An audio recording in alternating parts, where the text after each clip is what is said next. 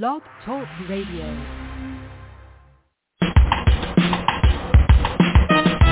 Let's get lost in a better place. Pick up the road, travel through time and space. So much to learn, so much to see. A chance to escape reality. Open your mind and your heart. Get a fresh new.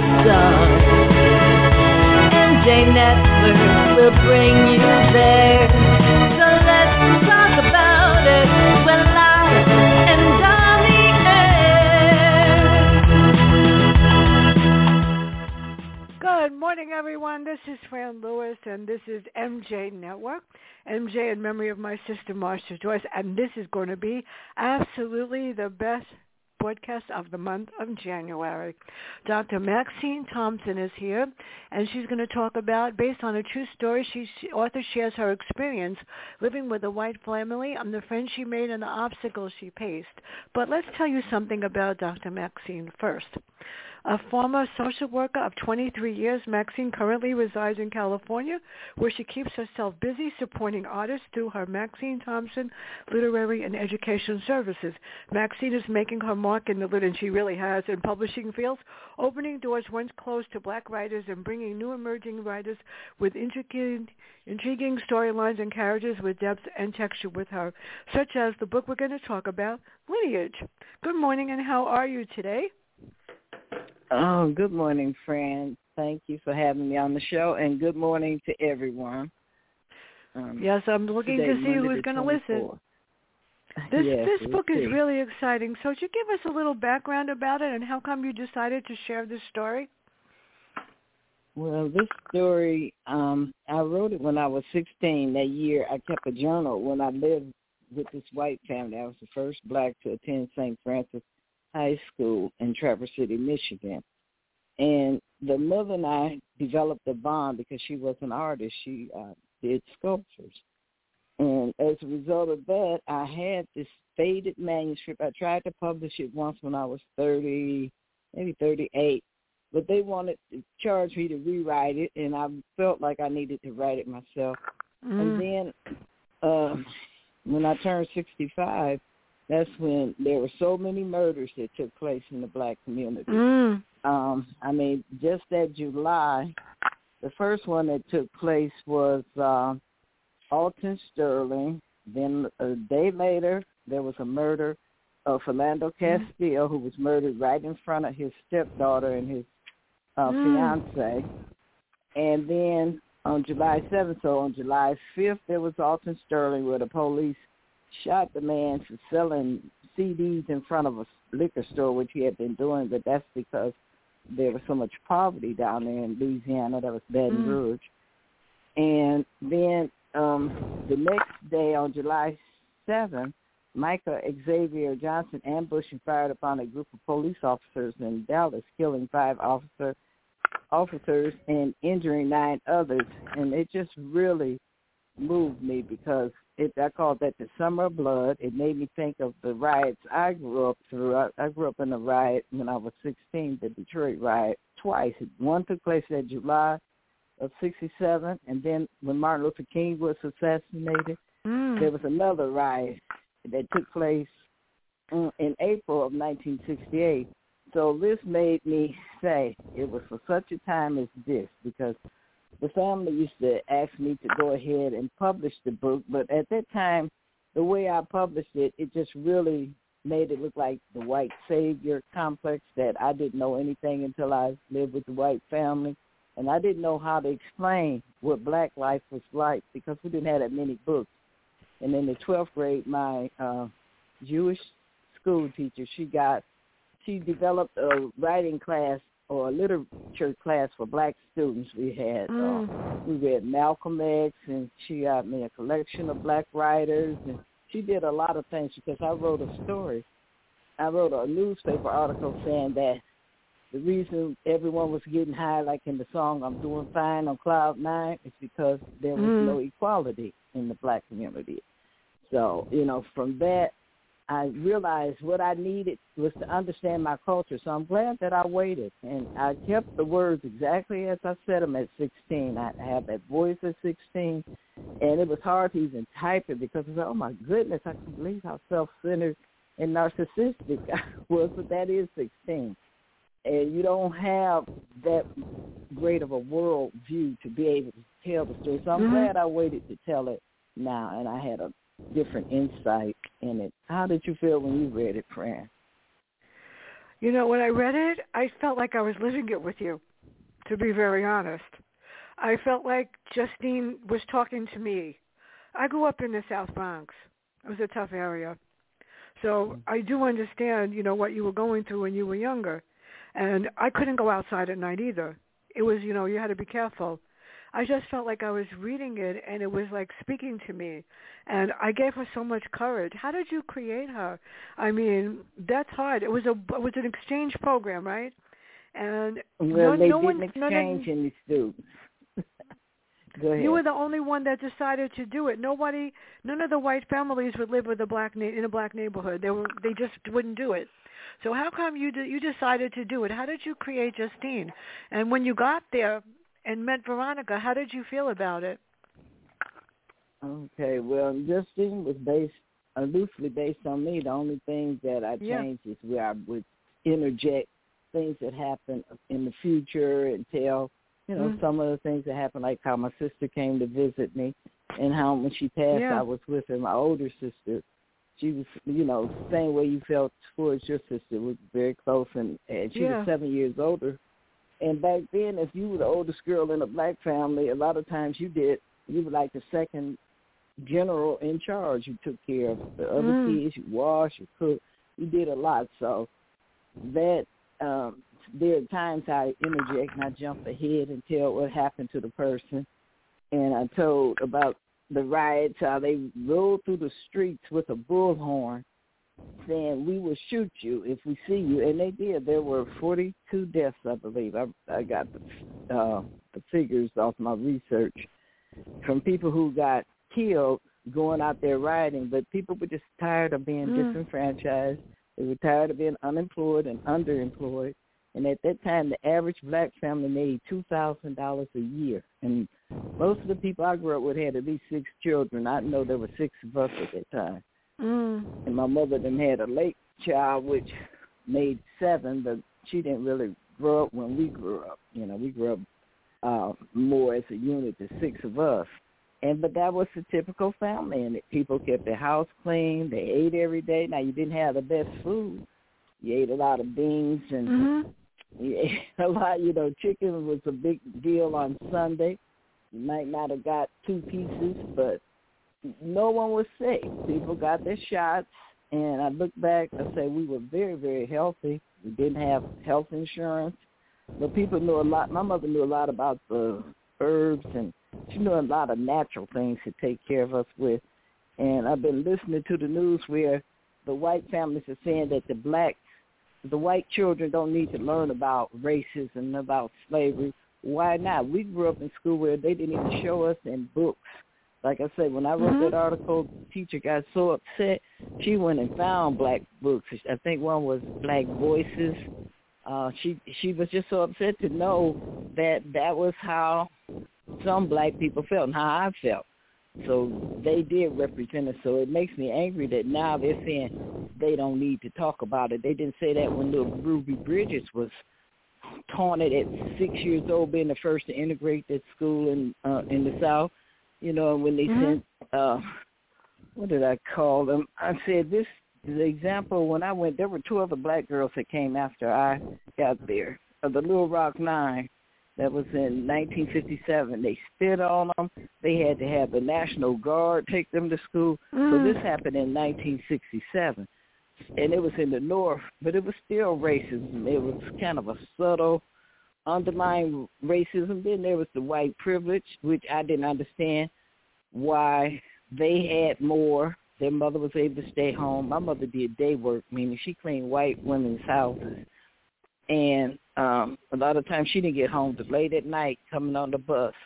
My father was a construction worker and he would be laid off sometime through the winter months, I mean many times. and we made it somehow. You know, different. Like I say, I wrote a poem recently. I say, you're walking on floors you didn't scrub and through doors you didn't open. And out of that day work, my mother, uh, I became a literary agent, a writer, a social worker. My sister became an international journalist because she lived in Japan in Paris, and she's a poet now. She's beginning to win awards for her poetry. Her name is Sonia Van der Loach, and um, one brother he was an engineer, another brother was an accountant, and then later they became a McDonald business owner. He and his wife, and his daughter, and I think they have about ten McDonald's now. So you know, you never know. Black people have worked hard in this country and one mm-hmm. of my things in my book was about reparations. There's no way we can catch up when they've had five, six generations ahead to get ahead of us. And when I think of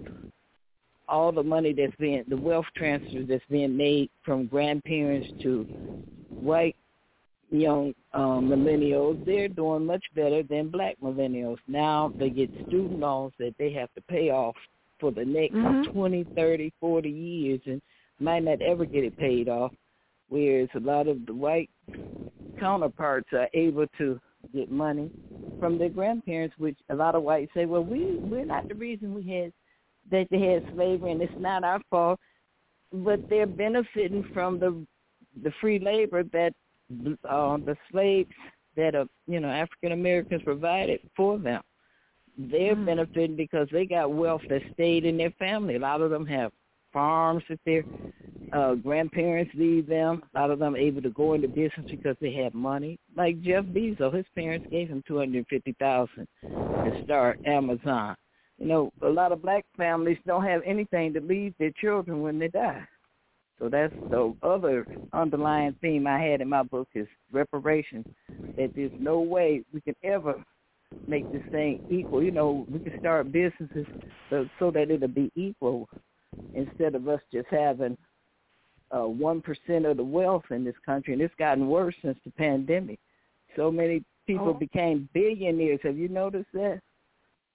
Oh yeah, without a doubt. You know something? This pandemic has got me more angry than before. I grew up in the South Bronx and I paid for my education. My grandparents didn't give me any money. When I wanted to go to college, I, my father said to me, "I'll send you wherever you want to go." I said, "I'll pay for wherever I want to go." I, I never took anything from anybody because I felt that it wasn't their place to pay for my education. If I wanted to get go to Hunter College, I went to Hunter College and I paid for my books, my own, and I got a Regent mm-hmm. scholarship. We we lived in an apartment that was as big as my thumb, and mm. my parents, my grandparents paid like my grandfather came here uh, from Poland and he sold apples on a street corner. That's how he supported mm. five kids. And then my grandmother mm. died, and then he had to marry somebody else. He married my her sister, thank God. So I I understand it's hard. And as far as learning about racism, they need to understand other people. Kids today don't understand other people. They don't understand where they're coming from, and they don't understand where you went through. As a matter of fact, when I saw what they were doing, the dedication to Dr. King, I don't think they did enough. I don't think the kids yeah. really understand what he did. I mean, when I taught, they understood. I was lucky though. I had a professor in Lehman College uh, that was uh, a part of the uh, movie King. So he he showed the movie in class, and we got to see Dr. King. So that was like mm-hmm. exciting. So tell mm-hmm. us where the Barrett family lived and Veronica and the children. How come she took in all these children, and how did you feel about them? Well, she didn't take in anybody else that year. I was probably the last one. Just you. Shipped. I was such a challenge, and she had um she kept foster children through the years. And you know, she was a housewife, so that probably was a little supplement. But when I stayed with her, there was no money given because they this was an experiment. I got a free lunch, and mm. in fact, I was able to get a four year scholarship to college. And so I think mm. that year I was there, I developed really good uh, study habits. And the thing I look back, I say Detroit school system had to be better than some of the schools that are turning out kids now because here I went to all white school and I was the top at the top of the class. And there were mm. some things I had learned in the Detroit public school. I had, you know, I was an avid reader, and that I believe I always tell people readers are leaders. Had I not read one of the things that frustrated me growing up is that I couldn't find any books about black people, and I found one Mhm. when I was about eight about a little black girl that went to a farm. I think her name was Melody, and I've looked for that book since then. I believe it's out of print, and so I I just know what it is so frustrating when you're when you're a born writer, which you don't know that at the time, and Mm. you can't find any books that reflect you and show people that look like you.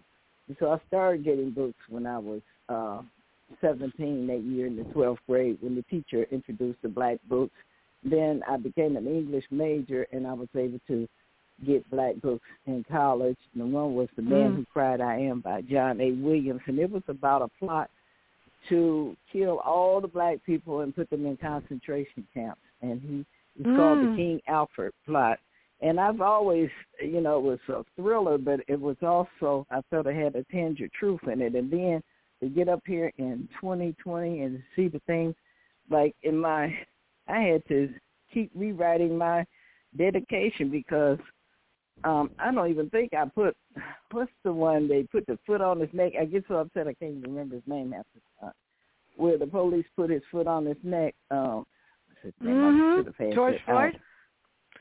George Floyd. Oh God, I saw that. Yeah, George uh, Floyd, yes. And it Oh, upset God. me. In, in my addendum, I had said dedicated to the memory. I had to add, first I started with Trayvon Martin, Sandra Bland, Alton Sterling, Yeah. Philando Castile, Michael Brown, 12-year-old Tamir Rice, and Eric Garner. Then I added dedicated to the memory of Botham Jean, who was shot in his own apartment on September 6, 2018 by an off-duty Dallas police officer, and to the mem- memory of Atatiana Jefferson, who was shot through a window in her home on October 12, 2019 I remember by. Fort yeah by Fort Worth, Texas police officer. And this was the 400th year since Africans were brought to this country in chains when I wrote the book. And I wrote this so- book, I started in 2016 and the copyright is 2019. But it, it's just something, you know, all the, you know, we see it, I mean, it's economic disparity like we've never seen before. Now we have all this, these super rich people.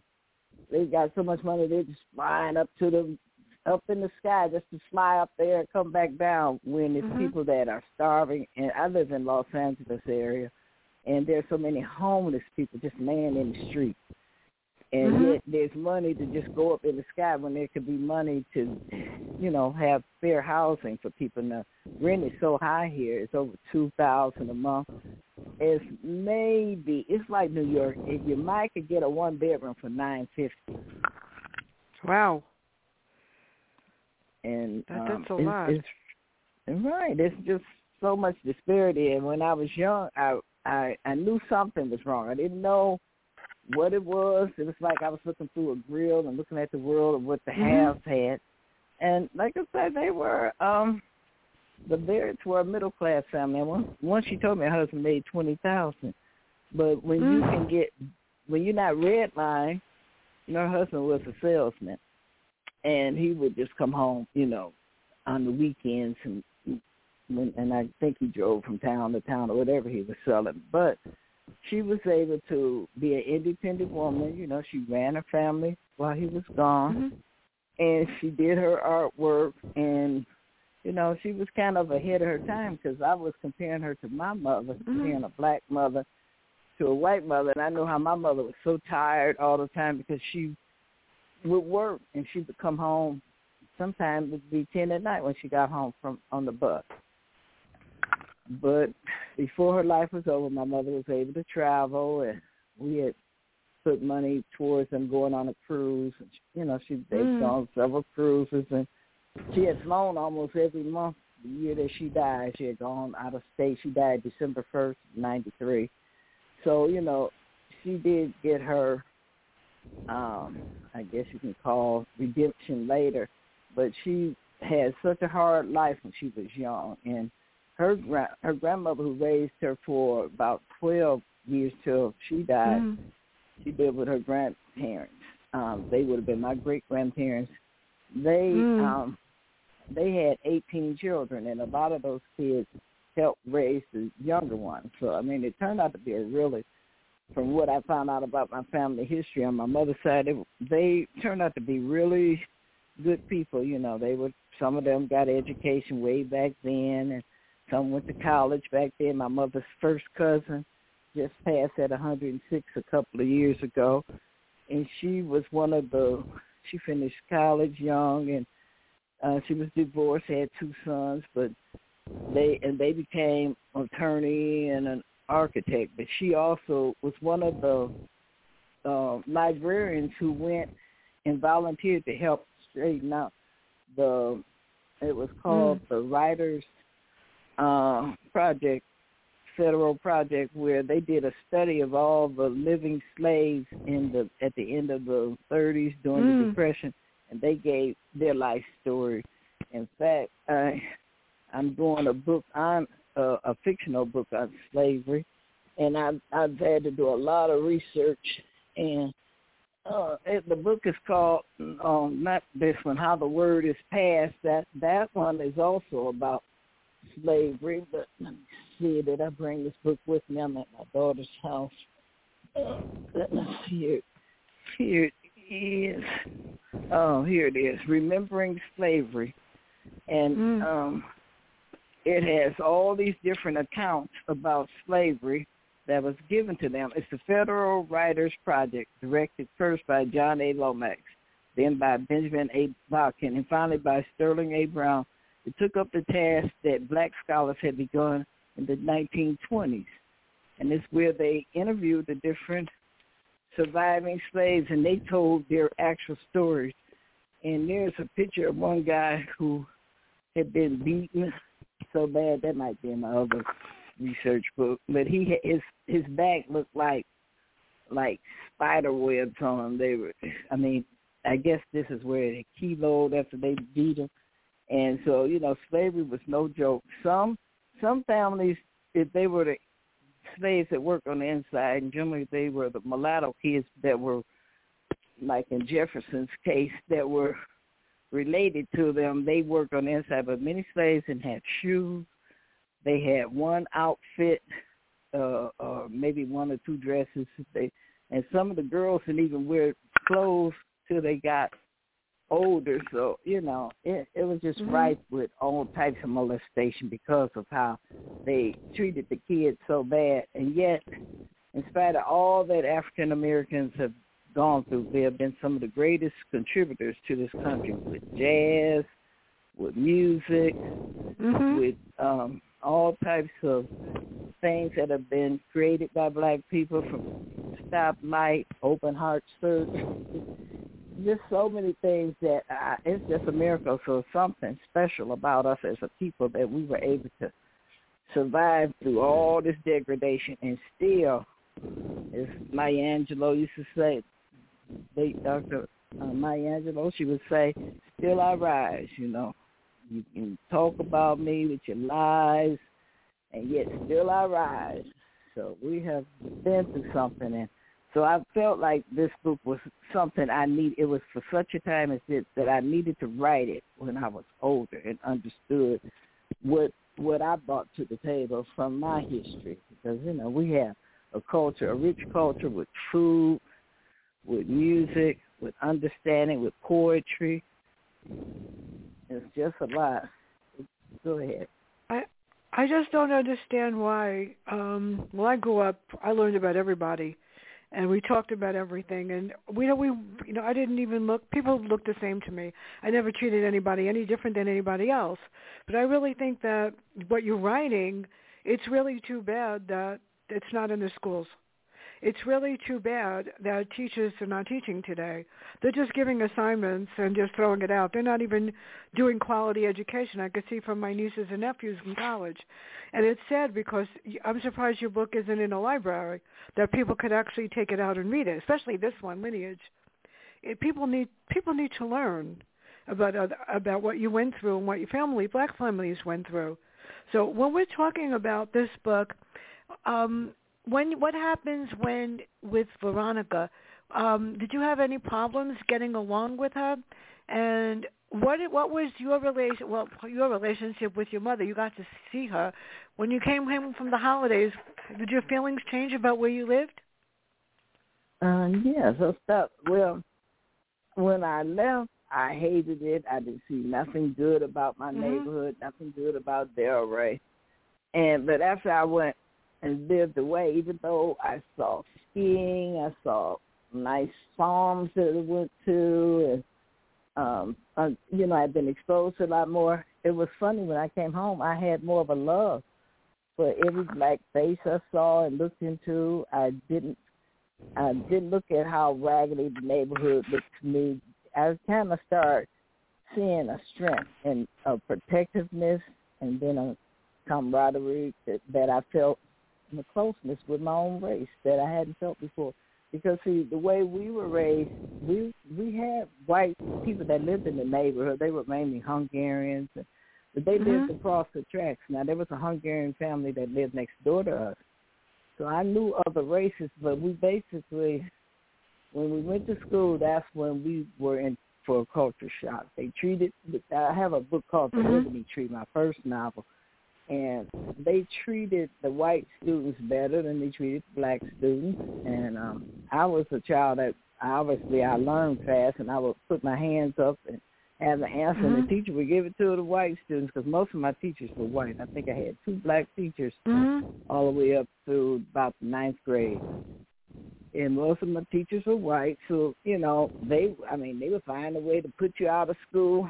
I remember getting kicked out in Mhm. about the third or fourth grade, just anything. They, you know, it was already. They called that the pipe uh, to the prison line. They start with elementary. They start trying to mess your Mhm. record up when you're young, and it, I mean, you have so many strikes against you. It's a miracle that you even live to get grown and see adulthood. But it was safer then. There wasn't as much. Um, there weren't as many gangs. You know, they had the little what they called the Delray gang. I think it was called the Sacred Seven or something. But they weren't really like I've seen the gangs Mm. that when I moved to L.A. with the Crips and the Bloods. They were really bad. It's, it's gotten better now. A lot of them have grown up and tried to get back to the community or they've gotten killed or went to prison. So it's not as bad. But there were gangs, there were um you know, like I said, the biggest thing that affected my childhood was the riots. Childhood, but I was a young adult. And trying to walk to work with all this smoke and never I still have memories of what it felt like um during the riots. Can I read a little from my book here? Yeah, go ahead. Okay, uh, nine thousand. What page are we on? Because I got the I have the book in front of me. Nobody's getting this one. Okay, this is on um, page twenty-five at the uh, top. Well, really, yeah, I can I start got at the bottom. Okay. Uh, at the bottom. Okay, good. Disgruntled and disenfranchised, disenfranchised black people rise up. People are throwing stones, bottles, and Molotov cocktails at the police. Snipers are shooting from blacked out windows. Arrests are made for breaking and entering and disturbing the peace. 9,000 National Guardsmen have been deployed by President Lyndon B. Johnson to protect property. He also sends U.S. Army troops to quell the violence. The National Guard surrounds the city like vultures. The governor, George Romney, describes it as hooliganism and lawlessness. Cars Mm. and houses were ablaze until finally the, the riot ends. Paddy wagons, the derivative of the old slave patrollers, have arrested 7,200 people, most of them black. The Big Four, a Mhm. group of bigoted white police no- notorious for beating up black people in Delray, are seen rolling through the neighborhood. People, both black and white, provide food and risk their lives to do it. Five days later, when the riot comes to an end, 43 are dead, 33 black and 10 white. Ironically, as if they were surrounded by angels, none of the rioters from Delray are killed, but death remains on every corner, waiting in the form of dope. It's right after that, that's when it seemed like the dope became, uh, you know, really bad. It's it's it's it's it's so sad because people really don't understand. It it says at the bottom, the dope man stood on each corner like a sentinel. That that's scary. Um, Mm-hmm. where I where I grew up, you know, it's funny. I went to um, my my public school, and the funny part was that they didn't judge you, which is really by color or race. They judged you by intelligence and who your parents were. And unfortunately for Mm. me, my mother was the PTA president, and my aunt was a teacher in the school. So a lot of time, my sixth grade teacher treated me as if I was not there, if for whatever reason. And. I, I was smart. I, I don't think I raised my hand until I got into seventh grade. That was really sad. Uh, yeah, the children. Then we had a mixed mixed races. My best favorite teacher was Mrs. Jackson in the fourth grade. She was a black teacher, and something Mhm. happened, and she came to my defense. She was amazing. I didn't look at people as colors, but I I was hurt when I was in the sixth grade, and I won a contest, a writing contest. That's when I knew I had some kind of talent. And my sixth grade teacher Mhm. said, her aunt probably wrote it. I said, my aunt didn't write it, lady, and I never answered back. This I did. I said, how dare you, you whatever. Uh, I wrote this in class. The class voted, school, the principal voted, the state voted that it was the best writing composition on whatever the topic was, and she refused to send it in. And after that, I just sat there for the rest of the year never said a word. And I told my mother, I Mhm. said, I, I, I hated going to school. I got the measles. I was so happy. Seriously. I mean, it's no matter how you turn it, it's wrong. So there were social differences in both ha- places. What happens when Veronica tries to help you face differences? How did you react to that? And then tell us about how this memoir relates to Dr. Martin Luther King. Okay, well, it started. Veronica and I would have little disagreements because she would say, "Well, you should reach out and try to be more friends." When I first came, Mhm. different white students came and picked me up and took me to town, but I would feel Mhm. so out of place when I would be the only black person at the different Mhm. um gatherings. They would have a soda shop or whatever, and then I had gone to a farm with them. But after that, no one really came and visited. But two black girls came from Grand Rapids, and we were able to uh, do our little socializing together. We would go, we would dance, and we would go out around the city by ourselves on the weekend. So that that got me through. But Verna would always, you know, it seemed like she just was. Uh, I wasn't used to my mother saying anything. My mother was quiet and she was tired, and she wouldn't say anything. So here I find a woman that is uh, talking about self-esteem. She didn't use the word self-esteem. She used the word self-image. And then, and I would say, you know, you walk in my shoes, then you could tell me, and you see what, you you know, I I was seeing, I had seen so much by then that she told me a couple times, you think you know more than me, which I was a know-it-all at that age, but I had seen a lot, and because I had trusted her, I had opened up, but then she turned around and would get on me. But you know, I look back, it was fine. I probably needed that more self-examination, which has helped me as a writer. Mm. And uh, you know, and I would tell her, we don't measure ourselves. You can't measure me by the same yardstick. I remember that was the exact words I felt about because it's different. Now I understand what was different. They had white privilege. She didn't tell me all my kids can go to Mhm. college if they want to, and um, and so it was just so ironic that I ended up going and I finished before her oldest son did, but he did finish. He's a writer now. I'm working on.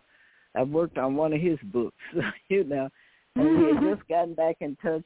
And the year I turned 65, I'm 70 now, and you know, so it, it's just I just feel like it was um, part of my life that we would become. I mean, we did have some kind of knockdown, loud, and Mhm. she because like once I had babysat, she had got me some jobs babysitting, so I kind of became well known as a babysitter, and I got my little extra money from that. And I was at a white person's house babysitting, and I found a letter where they had written to um whoever telling them, "Oh, we hope these niggas don't move up here to Traverse Mm. City because Traverse City, even to this day, is still a pretty white town, and people go up there. It's one of the most beautiful towns. I understand. Uh, um, another person I know was telling me that that's where she and all her friends would go from Ypsilanti for um, travel. That would be their weekend getaways. So it was about six-hour drive, and I would take the bus, so it would take a little longer. And uh, while I was there, that's when Martin Luther King had got assassinated. Let's see what time it is. Okay, uh, I'm gonna read from the section from his assassination. When I come Okay. downstairs that that afternoon, okay, thank you. After school, Veronica's eyes are flooded with tears. What's the matter? I asked. Just seeing Martin Luther King Jr. was assassinated. For once, I'm speechless. The newspaper Mm. reported Martin Luther King Jr., clergyman, prominent civil rights leader, and a Nobel Peace Prize laureate, who was known for his use of nonviolence, was assassinated in Memphis, Tennessee at the Lorraine Motel on April 4th, 1968. Uh, the next day, on the bus on my way home from school, I hear a male student who was not in my class say that his father said, good, they killed Martin Luther King. What? I am too flabbergasted to say anything. From that point on, it seems as if the bottom has fallen out of the whole world. And somehow, Mm. my continued stay in the city doesn't seem right during this period of national mourning. I don't say anything, but I become furious. I can't take anymore, and I know I have to go home and be with my people. Linda and Lori, the other two black students, also went home to Grand Rapids. Like wildfires, riots are starting back up, up all over the country in over 100 cities. Detroit, Newark, Washington, D.C. I don't care. I just want to go home. I want to be with my people. My 18-year-old brother Leo now has a job and sends money for me to catch the bus home to Detroit. When the bus is hurtling down the highway, highway in northern Michigan, I blank out. I'm too numb to notice who is on the bus. As I near Detroit, I look into and love every black face I see. I see the looting, the fires, the windows crashing, but it doesn't bother me. I understand it. People are hurting. When I get off the bus, I'm met by my brother Anthony, the Howard University College student. I'm surprised by his kindness. Even he has come home to be together with our family.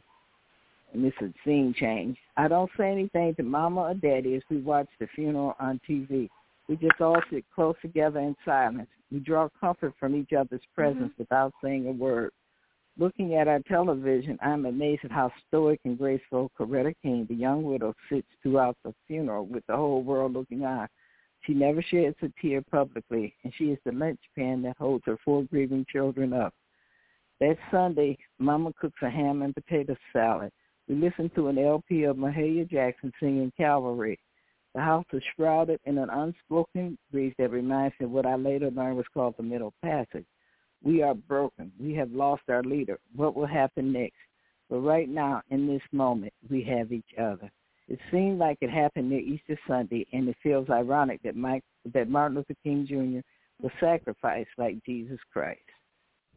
And uh, okay, let me finish this one. When I returned to the city to finish the school year, Veronica and I listened to Martin Luther King's "I Have a Dream" speech on the radio. Mm. When you say he has an accent, Veronica, I asked regarding Dr. King's Southern vernacular and, and enunciation. He was an eloquent speaker, she says. I want to debate how Martin Luther King Jr. had refused to ferret the blackness out of his speech, but somehow hold, something holds me back. Would you say he has an accent? I challenge. Turning back to the sink where she's beginning to prepare dinner, Veronica acts, adds, a great man. And um and I had written that when I was young, so I know that came from that conversation. But she used to get on me because uh, she would tell me I talk like I came from the South, and that's how they they Mhm. um that's how the white man identifies you. But I had a black they call that I go to different conferences now on Ebonics, and I I grew up with people who were the children of the South. Most of our parents that came from the South, so I had a Southern accent, and I still have it. And I Mhm. don't try. They called it code switching. A lot of black people, when they get around whites, they try to speak in the way they feel Mhm. white people talk. And, you know, we're the only race that enunciate. We have professors that are from China, from, um, you know, different countries, Asian and Spanish. They keep their Spanish accent, and they still say, oh, they're brilliant, whether they understand them or not. you know, we're the only people that are expected. We lost our language when we came here from uh, the Middle Passage. Um, we were different tribes that were thrown together, so we developed uh, kind of a creolized language that, um, you know, they some call it Ebonics, and some, like the people that live on those North Sea islands, North Carolina, the islands off of there, they have a language that's very close to the original African, Western African languages, and we have certain speech constructions that our people still use, such as uh, for past tense. Sometimes we say, "Oh, he then then went to the store." That means he went to the store already. That that's something that's ongoing. You know, mm-hmm. it, it's um, and it feels good when you get to a point that you're not trying when you're unapologetically black. You're no longer trying to. Well, I gotta. Mm-hmm. When one of the worst things that ever happened to our community was integration because we used to have our own hospitals, our own funeral homes, mm-hmm. our own um, schools, and many of the people I'm seeing that have made marks in the world went to historically black colleges, such as Toni Morris, and she went to Howard. It's just most of the people who went to um, black colleges. One of the doctors I listened, uh, Greg Carr and Karen Hunter. I listened to them on Saturday. They started a new group called Narrative with a K, where blacks are rewriting, getting the history that. Okay, at one point we had Sunday schools and churches that wrote books about the things that we established, but a lot of those books fell out of print, and now we're reading um, the what is it called, the Miseducation of the Negro, and mm-hmm. these are books that you know didn't stay in print. So now they're going back trying to get these books in print, trying to say they call it who are we to each other, and that's what I like about um he has a class every Saturday. You can listen to it on YouTube. And he really tells how we, you know, because they're giving a lot of white scholars a lot of money to write our stories, stories about who we, you know, the people who made a mark in our world. And a lot of them were, at the time that they made the mark, they like the way they did um Muhammad Ali when he when he stood up and said, "No, I'm not going to fight this Vietnam War. These people didn't do anything to me." They took his mm-hmm. titles and they took his belt when he was at his prime, at his best fighting years. They kept him where he couldn't fight for years.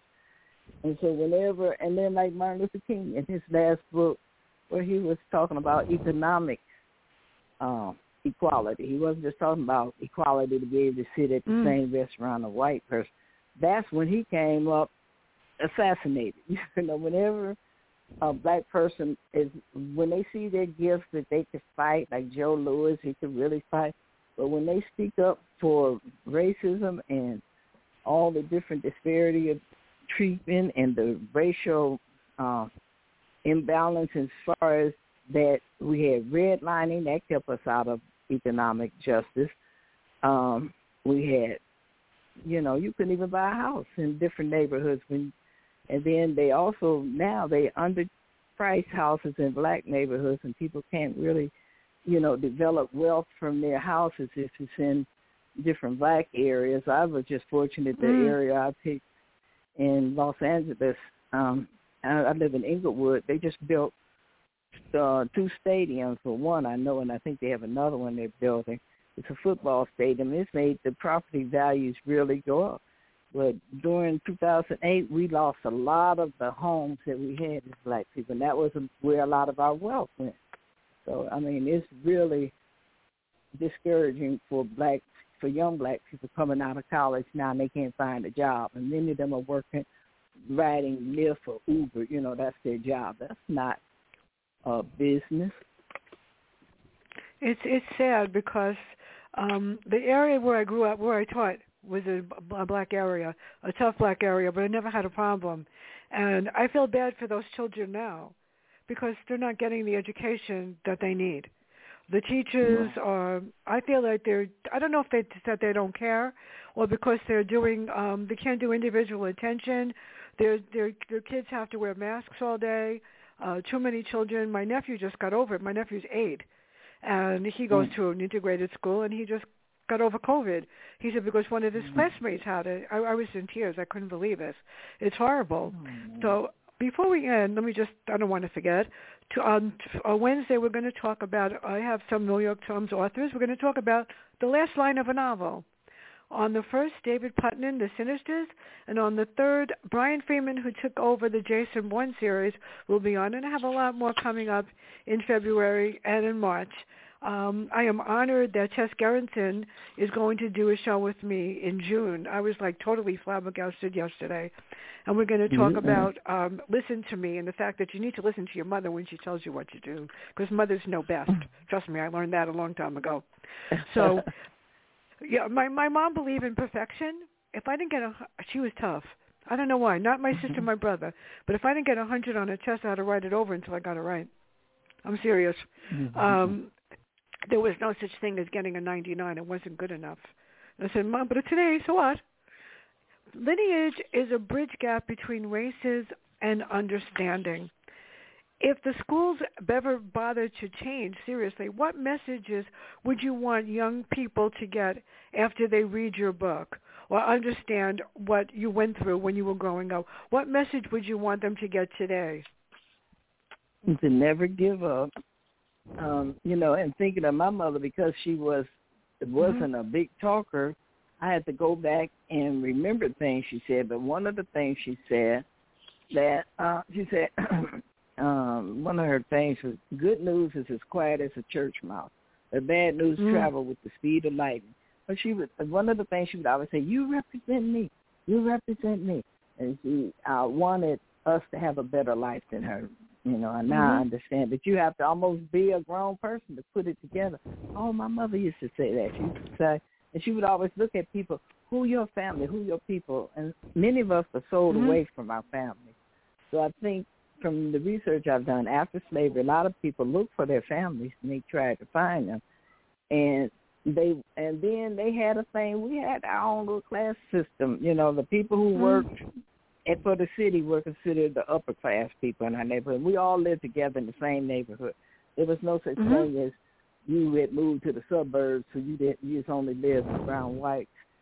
All the blacks, some were school teachers, some were garbage collectors, and there was no, like I say, at one time when we were segregated, we really had hospitals, we had more businesses, and every time our community tried to pull up, such as what happened in Tulsa, Oklahoma. They burned it down. Mm-hmm. There are so many cities we don't even know all of that in Rosewood that were thriving as blacks by themselves because they had their own self-contained uh, economy.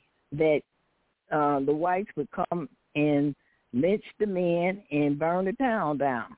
So Mm. You know, like, and they would make up something that happened. Oh, like the one in Tulsa, they said a black man had got on the elevator and mm-hmm. molested the woman that touched her, and then they burnt that town down. They just recently tried to make some type of uh reparation for it by having a show, and there's a few people of the families that are still surviving. I think they gave them some money, but my thing is there was money for the Native Americans for all the land that was taken from them.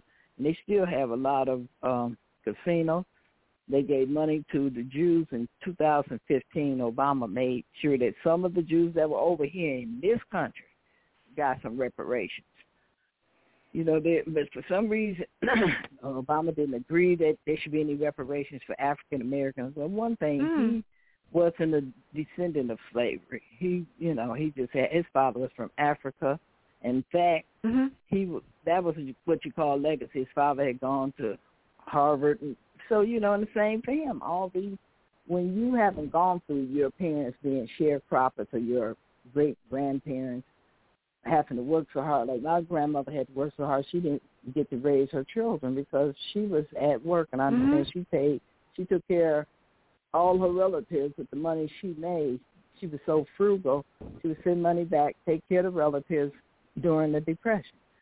And when she died, uh, someone was talking about, oh, we can, we can just cremate her. But my mm. um, mother's cousin said no. Sister took care of all of us during the depression.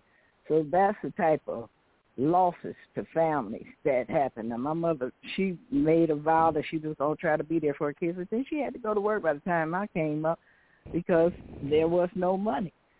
and it was fine that she worked, but I just hate that she worked such long hours and so wore out. Mhm. But now I go back and I scrape through what she said and what she taught me. She taught me how not to give up. She always said nothing is worse than a drunk woman, which is true. It's worse when a woman is drunk and out in the street. You know, it's it's embarrassing for her children. And now we're seeing more and more women that are on drugs or alcohol than we ever had. It's like people have lost that sense of family. And one thing I always saw my mother get on her knees and pray. I, I now I can't even hardly bend down, but I pray all day long now, you know. And so I say I had a praying mother. That's why we. I had a brother that went to Vietnam, and he uh, saved his whole unit. And that was one of the ones in the riot that the police say, "Yeah, our criminals." Mhm. I say, "Well, this same criminal saved his whole unit and fought on the front lines for for a war that we didn't benefit from."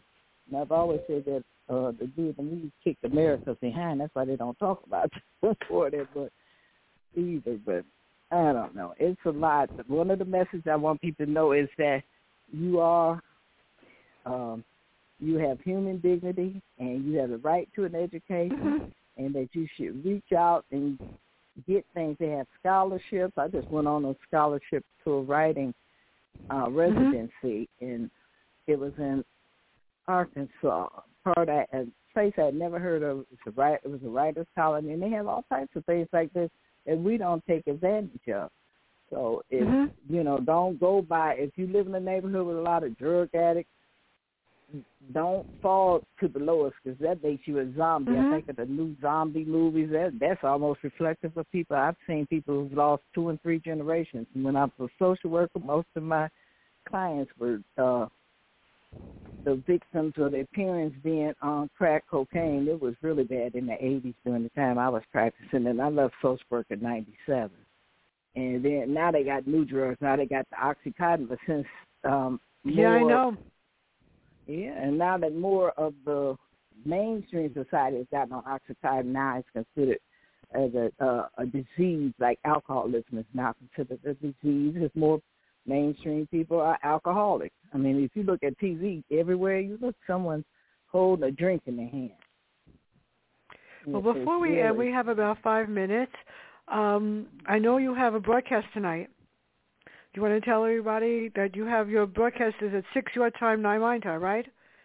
Yes. I saw it on Facebook. You have an interview coming. Yes, it's um I'm interviewing Laura Goldstein, and she's an MD, and her book is The ICU Guide for Families: Mm. Understanding Intensive Care and How You Can Support Your Loved Ones, because it is it is bad. Um, my daughter works as a registered nurse, and she's been working with the pandemic. I mean, you know, with the Mhm. families with COVID, and she's saying that a lot of times they've given them, I don't even want to say what that is, but a lot of the people have already passed. They're out of blood, they're out out of resources to help fight this. That's because right. The average person will stay in the hospital three months with this COVID, and and so it's keeping. If you get sick now, they might not even be able to take you in the hospital. It is really, really bad. So you need. I figured this will help people to know what questions to ask, to understand what the tools are going into. Yeah. When your mother was in the hospital, wasn't she in intensive care near the end of her life? My mother, let me tell you something, Maxine. My mother, I paid for her care. I paid six thousand dollars a month for her home care and to the hospital because she didn't have all this coverage. Yeah, she was um in intensive care, and what happened was when it was right like three weeks before she died, this miserable doctor said to me, "Why are we bothering to save her life? She's going to go anyway." I said, "I'm not leaving this hospital because I don't trust you anymore." It was horrendous. Mhm. And this was, Yeah. you know, a white doctor. He thought he was really hot stuff. And I went to the head of the hospital. I said, this is my mom. I worked really hard to, to keep her alive for 11 years. It cost me hmm. $6,000 a month. When she died, Maxine, and I'm still in debt, Mm. over almost, almost a half a million dollars, because until I got full Medicaid, I was paying for it, not my hmm. sister, not my brother, because you, you don't deserve hmm. your mother. Yeah, she was in intensive Right. care, and when she died, I mean, I was in the hospital. I had just gone home like to change and stuff, And I'll never forget mm-hmm. this heartless person calls me up and she says to me, "We don't know how to tell you this. Your mother just expired." This was a nurse in the hospital. And I said mm. to her, "My mother's not a parking meter." And you don't pay a quarter to, to in the meter to see that she's not going to expire. And I called the, the mm. doctor. This was at about four o'clock in the morning. He said, because she just expired. I said, you're going to expire very soon too. It's horrible, yeah. Mm-hmm. Intensive care, mm-hmm. they don't always take care. You know, they figure the right. person's going to go That's what anyway. happened with my daughter-in-law. Yeah. Um, they had she had been to the emergency about three or four times in the past few months, and she had had seizures, and she passed earlier this yeah. month. And my son was there for about two or three hours before they told him that she, you know, had expired, and they just and that's how they did when my brother's wife died back in '72. They oh she expired, but we I had to keep calling, keep calling up to the hospital, and the same happened to my son. So he he's just been devastated by that. Said they don't care, and these doctors are burnt out from this COVID. And, That's you know, right. They weren't hardly doing anything. they really, you know, they just burnt out. They're they're mad and they're feeling like everybody should get the shot. And some people are dying that had the shot. I know a lady that just died that had all the shots. You That's have underlying. Causes. The shot the shot helps die. to a point. I think the saddest part of my life was when my brother-in-law decided that my sister was in the way of his social life. And I came to the hospital. She was in hospice, and he pulled the plug on her. I went nuts. I said, "How could you Mm. pull the plug? She's fifty-something years old. She's not old." And the doctor, the neurologist, and my heart doctor said, "She, she, her heart came back. Everything came back. They said that she had no brain waves." I said, "Why can't you take one more EEG so that I know that this is the truth?" I, I mean, Mm. they in the hospice they didn't care. They kept Mm, feeding they her with morphine. I. They just didn't care. And you know, I wrote an Yeah. essay letter. I called the head of the hospital. I ca- called Mm. administration. And I did it on my radio show. I said, this is absolutely outrageous. People just don't Mm. care. And I see, doctors, you're right. I mean, I had to make a phone call the other day to my primary, and I he said, "Well, you're fine. Don't worry about it." I said, "How would you know? I'm not there." I mean, it was nothing they don't serious. see you now. They do um, inter- Virtual. you know, interviews over the phone, virtual. And I had Yeah, major charge surgery last year, so yeah, they They charge do you charge us if you $400 went for a into phone the office. Uh, I don't know exactly what they charge me, but that my last visit to my Yeah. doctor was that, and it, it's, I've had to see an oncologist this last year because uh, when I had the Mhm. surgery, you know, I had a cancer scare, and so you know, I'm still not out the woods. And then they have all this, uh, you know, all the doctors and hospitals are out of blood. They're out of everything. They are. What my daughter told me it's really bad, and then when they keep people alive, the family gets mad because they see worms in them because they've been keeping them alive, but then it's taking up space for somebody who might can heal. And the people who heal the best are the people who have prayer. So everyone know the power of prayer. Because I believe that's what Mhm. helped me.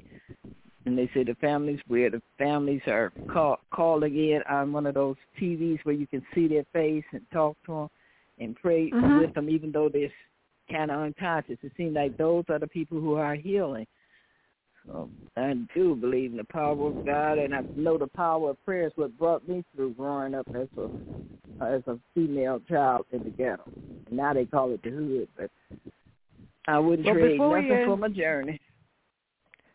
So you're, this this this is fantastic. So where could everybody get copies of all your books and everything?